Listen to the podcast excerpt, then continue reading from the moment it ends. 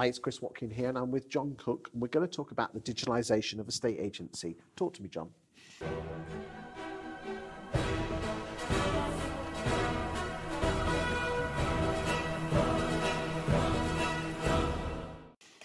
Right. Well, uh, um, to coin a phrase from a colleague of mine in the industry who will know Peter, Peter Knight, uh, there, there are three. There's been three waves of estate agency, and I, would like to think we're, we're, where we are in the third wave. The first wave of estate agency, which is just prior to me uh, getting into it, um, was the sort of surveyors. You know, uh, there was three or four agents in the town or in a, in a, a geographical location, qualified, sort of tweed jacket wearing, nothing wrong with that, but, but, but very sort of traditional, pre-internet. The second wave of, of agency is probably when I got involved and many sort of my peers in the industry, which is basically when the marketeers came into the industry. The internet started to becoming part of the the journey as well in terms of the aggregators. And then if you go back to sort of 2010, 2012 from there, then you had what everyone was talking about, the third wave of agency, which was the online, this big debate about mm. traditional and online, you know, and, and everyone everyone was going to move online. Uh, well, as we all know, that hasn't happened. It's a people industry. People want to deal with people. And the third wave of agency, as far as I see, is basically the digitalization of the process.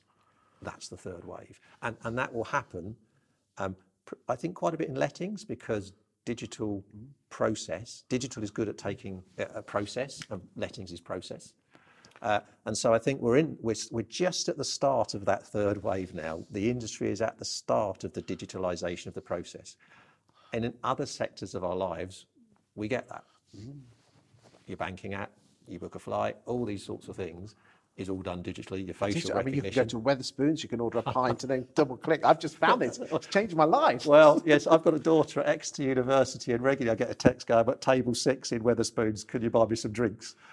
And you're straight on the app and you're sending them drinks. But you can't do that in estate agency, well, can you? I, I, I think the, the, the digitalisation is how you generate leads. That's it in a nutshell, isn't it? How you how generate you... the leads to come to you because the problem with the aggregators, posh word for portals, is that the leads go to everyone, as you said in the previous video. Yeah, and I think agents, uh, um, if you if you go back in the day, you'd a leaflet drop your town. Uh, and you still don't, don't, get me wrong, our print business is going through the roof because people are still doing that. But there has to be. Uh, or, or, you spent loads of money on adverts, um, newspaper adverts. Newspaper adverts, yeah. as we said before. Yeah, you know, we were spending three hundred pound a week uh, on a page. Sorry, and we were getting four or five pages. So, uh, um, so the real focus is you need a strategy around your aggregators, your portals, and you need to decide what your strategy is around that. But then you also have your own shop window now, and your shop window is not quite as important as it may have been, as in the actual physical shop window. Your shop window is your, is yes, your website. because people's you've got to put your message in front of where their eyeballs are, and everyone's looking at these bad boys, aren't they? They wake up in the morning. That's the first thing they pick up. So, what's your digital strategy in terms of your internet? What do you look like? What do you feel like? What are you saying? but you've got to put petrol in that tank to make sure that people are looking at it. So you need great content, but then you also need, that's why you bought Starberry, is that you need to put that content in front of the people. So that's where you have to have the right placement of the adverts. Yes. And I'm seeing, I mean, you, you, you do acquisitions in the prop tech space and you, you hope you make the right decisions. Mm-hmm. And, and, and I look at a business like Starberry and see, wow, you know, what Ben and Russ have done and Navin oh. in India.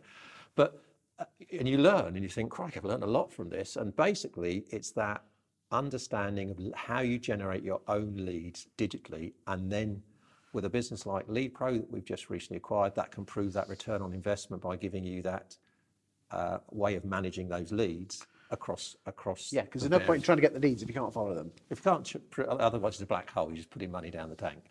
Uh, uh and so, uh, uh, so the, the digitalization is, is that stage, the lead generation but then it's also how the, the customer flows through your organization digitally and is serviced digitally, not, never taking away from the people, but perhaps freeing people up to do other things within your organization because you're using prop tech to, to, to facilitate that customer journey. Do you think there's an awful lot of problems with prop tech is that because they don't talk to each other, people are inputting various different things, and then all of a sudden we've got prop tech fatigue. I was at a Guild NAC meeting uh, with Ian, I, I, that kindly invi- invited me last month, and one of the attendees summed it up. He said, "I'll walk past my colleagues, and they've got six or seven different tabs open with six or seven different dashboards." And there is a phrase in our industry of dashboard fatigue. I'm sure it's in other industries as well. Uh, and those dashboards are not only inefficient, they're also because you're paying various different prop tech products, costing you a load of money. Uh, the vision is to bring that all together uh, and make it talk to each other with one dashboard.